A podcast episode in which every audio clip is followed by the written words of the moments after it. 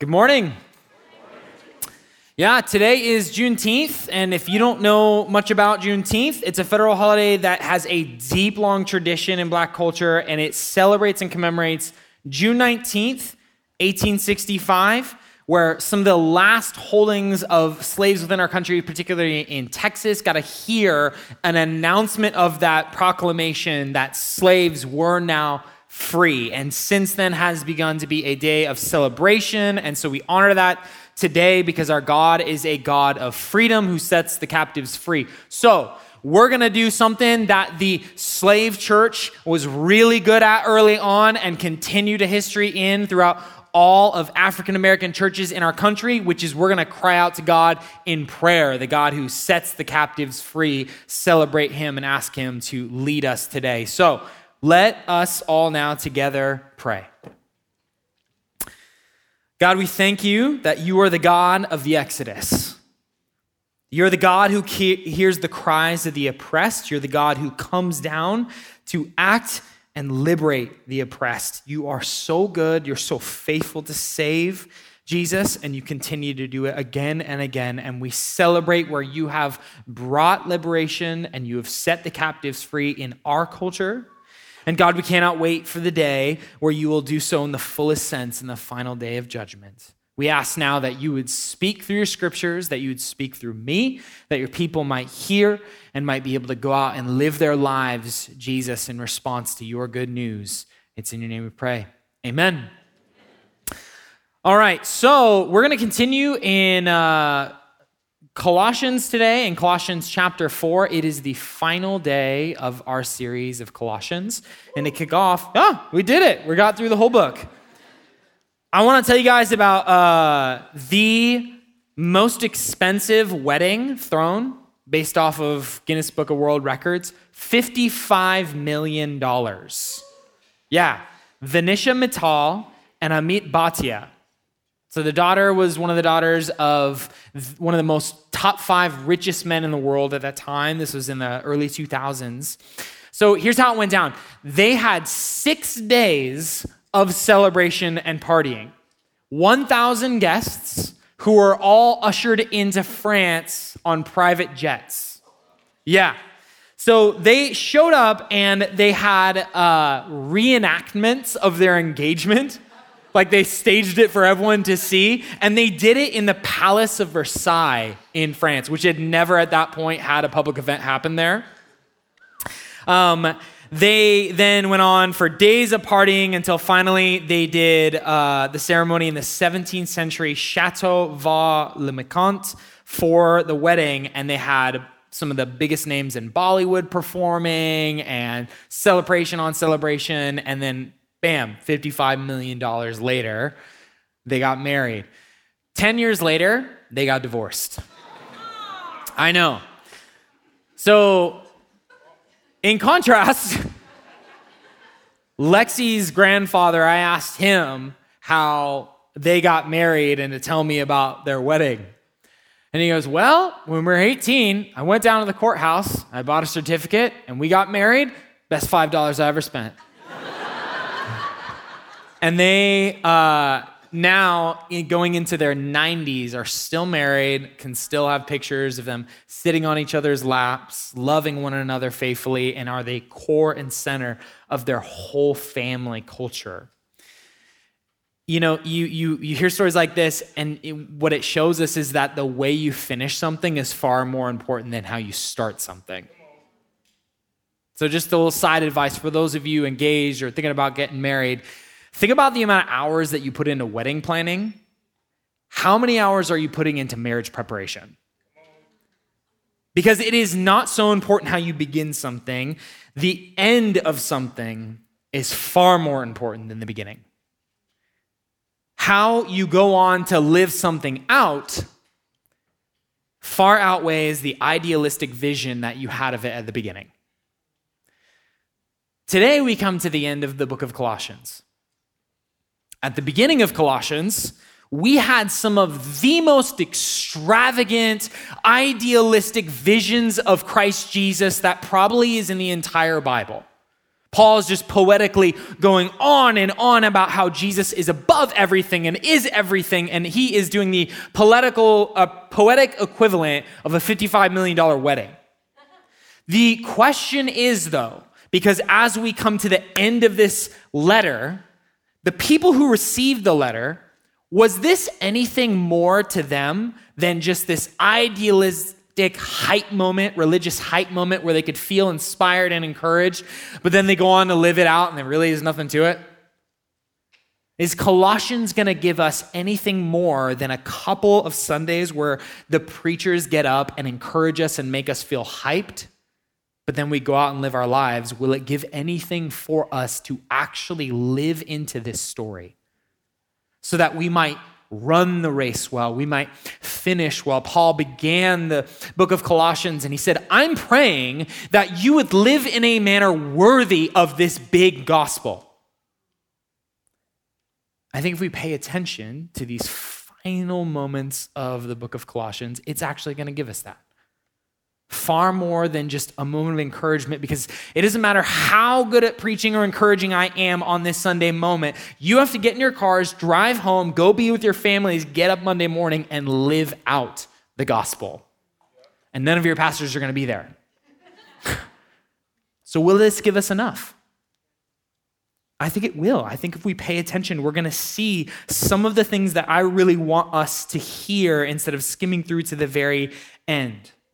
So, how are we going to do that? How are we going to faithfully live out this gospel message? Chapter 4, verse 2 continue steadfastly in prayer, being watchful in it with thanksgiving, and at the same time, pray also for us that God may open up us a door for the word to declare the mystery of Christ, on account of which I'm in prison, that I may make it clear which is how I ought to speak. The letter of Colossians began with prayer, it's going to finish with prayer. This is bread and butter of Paul's ministry to the Colossian church. And it's going to be the secret that he's going to teach them on how they join into the ministry of the gospel.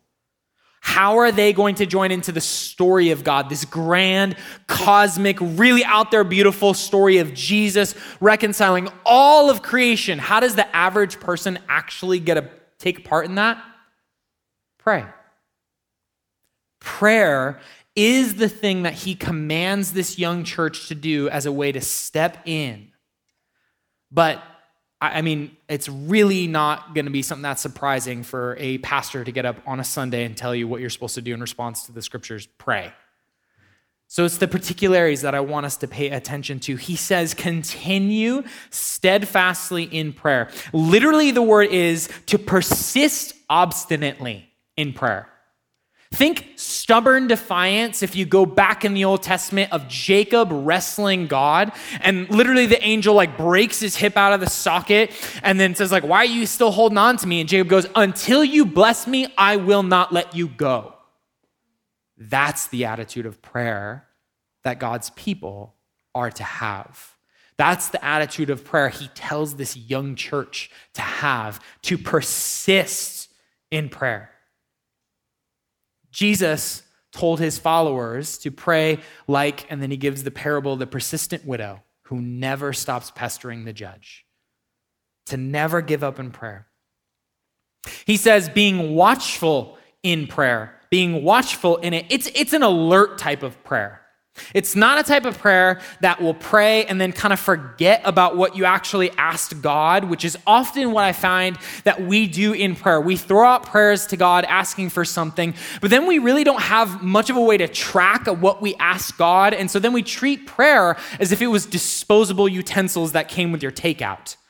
You use it, it was good, and then you toss it away and you don't keep track of it, and it really doesn't matter after that. So, how do we keep track of whether God is faithful to answer his people's cries if we don't even remember what we prayed for a couple of weeks ago? God is faithful to answer his people crying out to him. That's the main power force of how the good news goes out. It's the main way that the kingdom comes on earth. But if we don't have any alertness in our prayer, we're going to miss out. And so Jesus tells his disciples don't fall asleep in prayer. And that's what Paul has here in mind. Be alert, Colossians, in the prayer.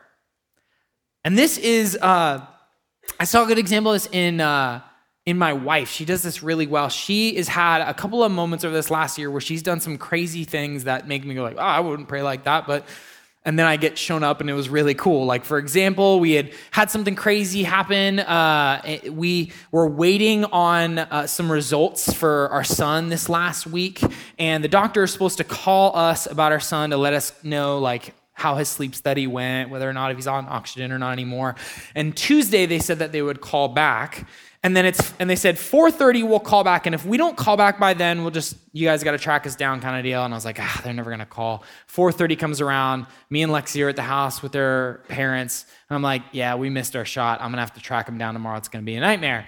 And Lexi goes, "No, no, no. I'm going to pray that they'll call back right now and give us good news." I'm like, babe, it's 4:35. It's past the time when their office is even open anymore. And then my phone rings and I'm like, ah, like terrified. And it's the doctor, and they call and give us good news that like Asher's off oxygen, he's good to go. And we're like losing our mind. Yes, super excited. That was that was my start to my first Father's Day weekend, so I was pretty hyped about that one. Um, but it, it, it's a type of prayer that asks God for tangible things, then put a date on it. See what He does. It's risky, I know, because what we risk is what if God doesn't show up? And what if he doesn't do it? Which is why we often avoid that type of prayer. But Paul calls this young church, and we are called to pray in a way where we ask God to show up in specific ways, and then we watch and we wait, and we go like, "I'm waiting."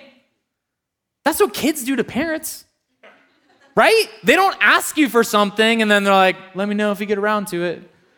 Like they stand right there and they're like, Can we get ice cream? Can we get ice cream? Can we get ice cream? Until you give them an answer right then and there. Even if you tell them no, they're like, All right, well, what about cake? that is how we are to pray to our Heavenly Father a persistence that doesn't give up that gets in God's face lovingly with, like, you told me to pray like this, that keeps account of what you've asked for of God and then waits on Him to do it. And lastly, it's prayer that is missional. You see here that Paul, he's still in prison. Paul's already gotten broken out of prison by angels. How is he not just telling them, like, hey, you know, it'd be nice, just pray that the angel thing would happen again, and I get out of prison? Instead, he prays that God may open a door for the word. Prayer is to be missional. It is to be centered on, grounded in what God is doing in this world, which is why Paul's not praying to get out of prison. He knows how awesome it is that the gospel is going out in the prison that he keeps getting put in. He's like, man, all these guys, these guys get saved who get chained up next to me, so I'm not gonna pray for you to get me out of this mess. It seems like it's going really good. Keep praying that God would open up the door for this good news message. This is why I think a lot of us get bored with prayer. We pray, God, can you help me with this? God, could you accomplish this? God, I would like this. And I'm not, there's nothing wrong with those types of prayers. I want you to pray when you lost your keys because God's a heavenly father who cares about the small things. But if you are thinking about your prayer life and find that there's really just no risk or excitement in it, it's because our prayer is not grounded in the mission of God reaching out and redeeming lives all over the world. Pray into the mission of God. Now, I could say, pray more on a Sunday. Every single one in here is like, yes, I should pray more. That sounds really beautiful to have that type of prayer. And, and you might hear that even too and be like, man, I, wish I should, I should be praying more. And even find yourself kind of going into this type of like guilt. But that's not how this, this calling works because he tells them, how to do this prayer and what actually gets this prayer going. He says you're being watchful in it with what? Thanksgiving. That is the key to this type of prayer. Thanksgiving. They are to continue in steadfast prayer, being watchful in it with thanksgiving. What are they to be thankful for? The same thing that Paul has been thankful for throughout the entire message of Colossians. He basically, if you want to know what the book of Colossians is about, it is Paul drawing on and on again about here's the gospel. Here's how you live in light of that gospel. Here's the gospel again. Here's how you live in light of the gospel. Here's the gospel again. He is thankful at its root because of what Jesus has done in this world, which is a bit of a contrast to how we think about Thanksgiving in our culture. Thanksgiving in our culture is let me look at the list of things that I have and let me feel warm, fuzzy feelings about the ones that I do have. It's a Thanksgiving dinner type moment. But that's not how Thanksgiving works, at least in Paul's mind. He is thanking God from the bottom of a prison. Why? Because God has given him something, pulled him into something that is so much bigger than what his circumstances are that he can celebrate and be overwhelmed with gratitude. Why? Because of what Jesus has done. The fact that he is just some random guy that gets pulled into this beautiful story of God changing the world and rescuing people, giving them new identities and new names, and bringing them into the family of God, that is something to be grateful for. And if we're not grateful for it, we are to tell ourselves again and again Thanksgiving is an act of sacrifice. You don't do it when you're like, ah, I feel really good. And you do it as a way to remind yourself of the good news. So if prayer is this type of force, this engine that drives forward the mission of God, which it is, thanksgiving for the gospel and what Jesus has done is the gasoline. If prayer is that way that we see God's kingdom come on earth and the driving force behind it, then praying and thanksgiving is the gas. Last week, we heard Josh teach about how to live out this revolutionary style family of God in all these different areas. And him going right into prayer of thanksgiving is his way of saying, here's how you do this thanksgiving in prayer. It's kind of like, like a sports car, which I told the earlier service I don't know anything about nor do I have, nor do I have any desire to. But from what I've heard, and then some people confirmed with me, sports cars, race cars drive on higher octane fuel, premium fuel, right? So, what happens if you take a sports car, you drive it into the pump, and you realize gas is really expensive, so you just try to do the low octane fuel, which most of us normally are just doing? Well, the car then is gonna drive, but it's gonna drive really clunky and it's not going to perform well at all. It, it, might get the job done in the moment, but it's also not going to bring any longevity to that car and that engine. That's PER's like that sports car, and you got a couple of things you might try to put in the tank to get it going that just ain't going to work as well. The first one is religious duty. I should pray because I should pray. And that's what Christians do. I don't want to dig on this too much in the sense of that that will get you going. And there is a sense of praying out of obedience that we should do. But that is like putting low octane fuel in the tank. It's to get the car going, but it's not to be driving with any kind of force or power or excitement or delight. Because what's supposed to go into the gas tank is thanksgiving that God would ever include people like you and me into his story. That's what drives our prayers forward. That's what gets them started and going and revved up. So that can't really get us going further. The other option is you can try to put into the gas tank of prayer just necessity, which is why a lot of us pray desperately when something horrible happens. And that is the appropriate response to things horrible happening. You cry out to the God who can intervene. But that's kind of like filling up the tank sporadically in your car because gas is really expensive, which is what I'm doing lately. and you're just like really like getting as close to the E as you possibly can. But what happens is instead of me thinking like, I'm gonna take it for a drive, I'm like, maybe I'll just go on a bike ride instead because the gas tank isn't filled up. It's only got enough gas to get through that moment. Are you tracking with me? When you pray as a response out of desperation and you're forced to pray because of the circumstances out of your life and you cry out to the God who can intervene, good, good. But it's like only filling up enough gas in the tank to get you just a little farther. What Paul has in mind in the Spirit of God for our lives is that we would have a full tank. We could just drive around with the foot down all day long, excited because the thing that fills up our prayers is gratitude that you and I, regular people, have been brought into a new family, and that new family is going to inherit the world, and that is because Jesus died to make that new family. Amen? That is how we are to drive forward prayer with thanksgiving and something that I'll just I'll just challenge you guys to try. Go home today or sometime this week set aside 10 minutes, put it on your timer, just start 10 minutes. Start praying. Thank God for what He has done, and I'm talking big picture, in the biblical story. Thank Him for Jesus, the cross, for who He is, what He's done. Like, thank Him for everything as big as you can think of. And then when you're done with that, thank God for all that He is doing in the community in the history of the church, in the people around you that are Christians that follow, in the people who mentored you. Thank Him in the communal sense of the gospel. And then lastly, thank God for what you have been brought into. How you got included into this beautiful and grand story, and how God knows your name and it is in the book of life. 10 minutes go by, the alarm goes off, you can then pray for whatever you want to, but what I will guarantee is that by the time you get to the end of the 10 minutes, your list of requests is going to get a lot smaller.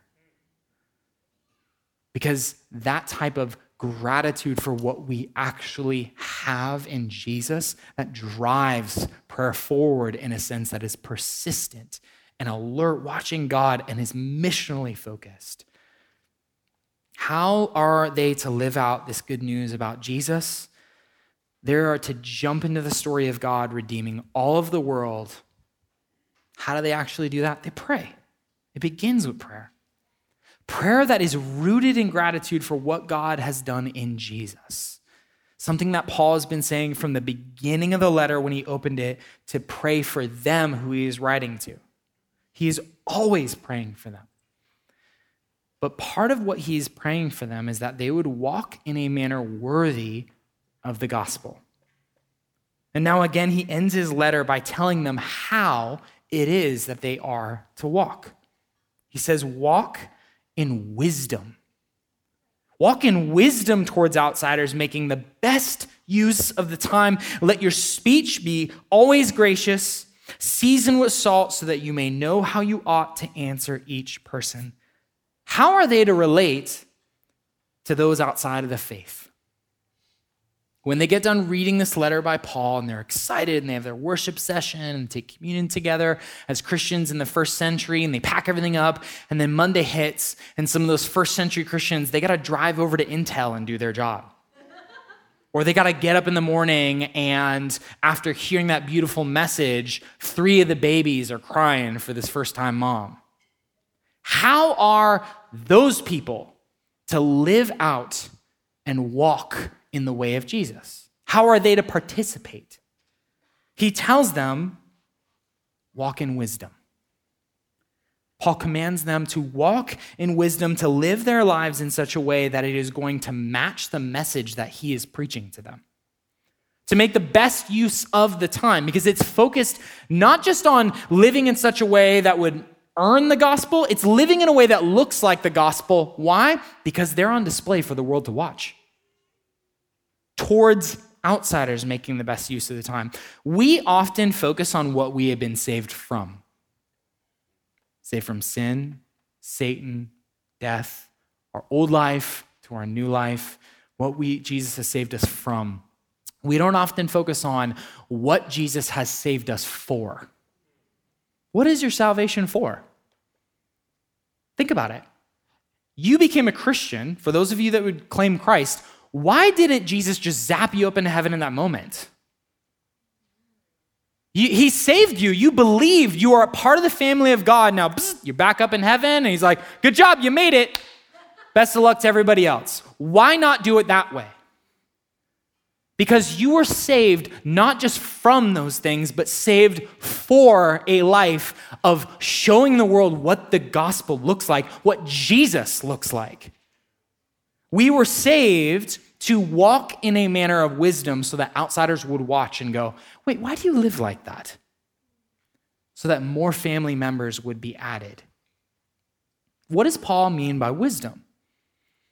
Because in our culture, that's like good advice for what you should do based off of what you see and know. But Paul, if you remember, is a Jew. He's got a long tradition of the Old Testament versions of wisdom. And in the Old Testament, wisdom was creational.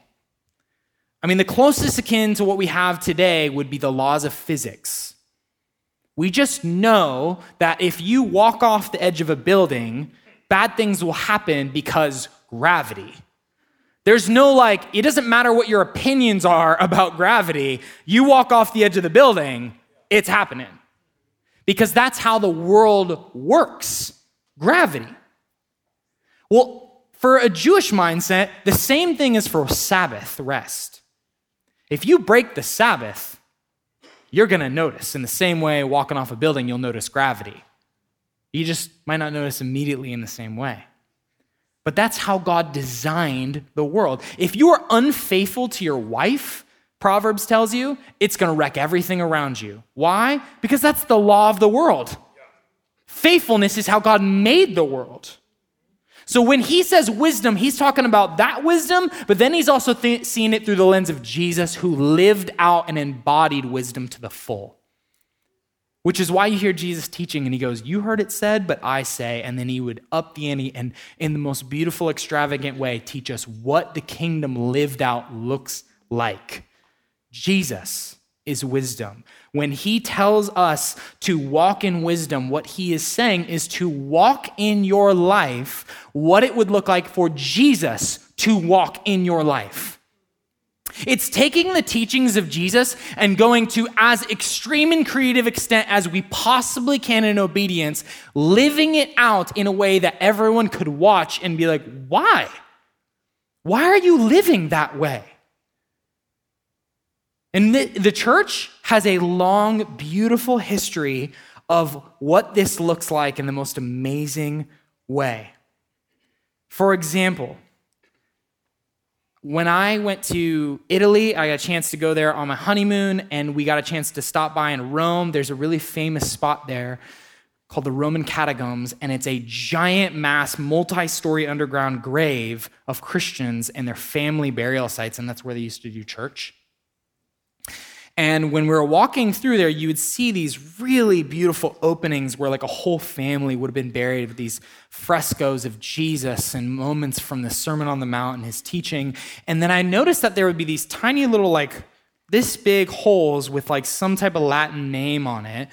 And they would be in there with the family. And I would ask one of the tour guides, What is this? And she began to explain, Well, in the first century, it was pretty common for the Roman families to toss away infants that they did not want and abandon. And what the Christians did, because they, remember, they didn't have power to go on then and protest. So, what they did is they would go find these baby infants who had already died, and they would take them in and they would name them. And then they would name them as a member of their family and pay to have them buried with their family.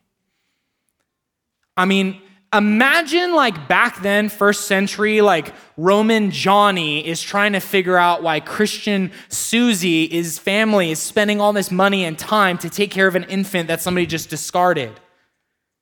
Well, Johnny, it's because I too was an orphan and Jesus rescued me.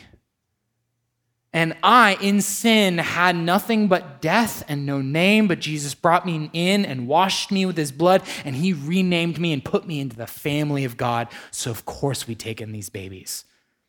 Tell me that the people watching then were like, What? Tell me why. This is one of the few places that we get explicitly in the New Testament how we are to do what we would call evangelism. You got one other part in 1 Peter. Both of them have just kind of an interesting flip where the assumption is not that you go out and talk about your faith, but you're living in such a bizarre, attractional, interesting way that you have to be ready to give an answer for why. Like, that is the calling that the New Testament envisions for the church. I mean, could you imagine if we were to do the similar type of thing today? This is kind of like a extreme example, but like, can you imagine instead of doing the protests, if Christians at the front of the abortion clinics went into the back and said, we will receive any of the remains and we're going to buy plots to bury them with our family? Could you imagine the news? Like, people would be like, why are you doing this? Jesus. Those are extreme examples. And, and, and another beautiful one that I, that I had learned of is the Moravian Church, a group of German missionaries so dedicated to seeing the gospel go out towards the African continent that when they saw these African slaves get sold in the transatlantic slave trade, they asked the slave traders if they could come on the boats with them so they could preach the gospel. And when they refused, they sold themselves into slavery so that they could get, tell me that didn't start some conversations. Why are you here? Jesus. Now, I could tell these examples, we could hear it, and it can immediately bring a level of like, dang, well, yeah, what do I do? And, and honestly, for me, this passage is a lot more uncomfortable for me than if it said, hey, tell Jesus about your faith and get really good apologetics so you can learn how to start the conversation. Because then I can look at that and go, you know what? I did it, I didn't do it. But here now, if we read that, it demands the question, which I am fully uncomfortable with, which is if nobody is asking about my faith and why I'm so crazy in a good way, am I walking in the way of wisdom? Am I walking in the way of Jesus? Now, we could hear that. It creates a sense of tension for all of us, I know. And then what we can do with it is then feel guilty. Dang, why not living this out? But there's a totally different perspective in here that's assumed in Paul's teaching that we miss. We all think of how I am praying how I am walking this out in wisdom, how I am being a Christian that looks like Jesus. But for them, it's we. The witness is the church. They pray together. They bring each other in to prayer. They walk out in wisdom as a community. And that is one of the last things that we will see from this message in the book of Colossians is that what we need is not just to pray in thanksgiving and to walk in wisdom, but we need to belong together. This is the part right here in verses 7 through 18 that we are tempted to skip over. If you got it in your Bible reading plan, you get to the end of chapter 4, you're like, a bunch of names, great, skip that, move on to the next day. But what we have here is a clue into how they thought about participating in the kingdom of God. Paul gives his final greetings and he goes, Tychicus will tell you about my activities. He's a beloved brother and a faithful minister, a fellow servant in the Lord. I've sent them to you for this very purpose, that you may know how we are and that we may encourage your hearts. And with Onesimus, our faithful bro- beloved brother, then you got some things about Aristarchus and Mark and Barnabas, Jesus, which he reminds us is not Jesus, Jesus, but Jesus who's called Justus, just in case you didn't know. And then he tells them again about Epaphras, who's still praying for them in verse 12. And then he tells them about Luke, the beloved physician, and Demas. And then he says, Tell everybody in Laodicea I said hi. And then he talks about Nymph and then also talks about Archippus. Hey, see to it that you fulfill the Lord. We hear these names and we're like, I don't know who these people are, but they did. They knew who these people, these were brothers and sisters in the family. They did it together. You know what this passage kind of reads like? The rolling credits at the end of a movie. When was the last time you guys sat through the rolling credits of a movie? And you can't say a Marvel movie because they cheat and they put something at the end of it to make you stick around to the end.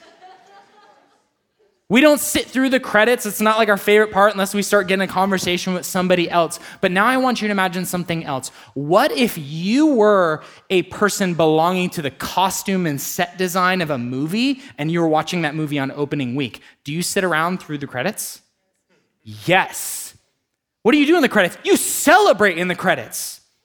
What if you're sitting next to all your other costume designers that you've been striving together to make this happen with? You are elated and celebratory to have this list of names. And what we see in this list of names, which is so beautiful, we have slaves in the list of names. We got regular people in the list of names. We got apostles and we got regular church leaders. We got people's names that we don't even know how they got on here and what they were doing. We got Jews and Gentiles, people from all over the world, and they're all on this list in the same family. They belong together because they are participating in this as something that is something done by family. This part of the letter snaps us into the reality that this is a real letter handed around to real people who had real lives. This was a family business. Christianity is not something you can do alone. And I know as an American, we hear that and we go, mm, no. You cannot be a Christian and obey all of the commands of the New Testament for one another's without one another's. Which is why when we hear these passages, we can get discouraged or I don't know what to do. You pray, but you pray together. If you're not feeling thankful, you need a brother or a sister to remind you of what God has done in you. If you don't know how to walk out in wisdom what it looks like to live out the gospel when you go to your normal day job or when you're interacting with the people that you serve with at the restaurant, you need the body of believers together to think through that and have wisdom through that. And this is how the gospel has gone out through. It's never been one person, it's been the whole community. That's where the power is. But we so easily and quickly can get pulled into this my faith kind of thing. And, and where I realize in my own life that I find in this is I can go through all the motions and then we go to one of our elder retreats a couple of weeks ago and one of the guys threw out there like how is your life going with friendships and i was like ugh I, I, can get through most of my week without realizing that i have not been a good friend we need to do this together we belong together. So, as we respond today, and I'll invite the band up, we're going to worship. We do communion every single week. There is an intentionality behind that. Communion is something that symbolizes the unity of the believers early church called it like the healing balm that could restore relationships within the church. It's where we all together come up and we take the bread and we take the wine, we eat and we drink. And it's a reminder, of course, of what Jesus has done. But it's a unifier because we all are saying, I need this. You too, me too. We need this. This is what binds us together. That's why the stage, we've tried to lower it here. And if anything, there should be like another stage, and that's where the bread and the wine should be. But then you couldn't get it, so that wouldn't be very convenient. So, what I want us to do is, I'm going to invite us into prayer. And I want to. I want to give you a chance to just begin to dream and to ask the Holy Spirit of what it might look like to walk out life in wisdom together. So go ahead, close your eyes for just a few moments. This is something that no matter how creative I am, I cannot do it for you. This is something we do together. So sit and ask God, how might I better walk out the life of Jesus in my life?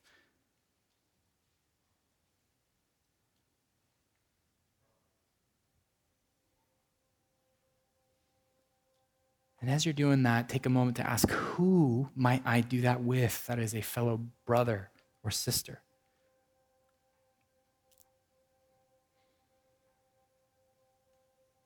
And in your final moments, and even as you go into prayer, may your prayers be nothing but thanksgiving today for how God has included you into this big and beautiful good message about Jesus. Amen.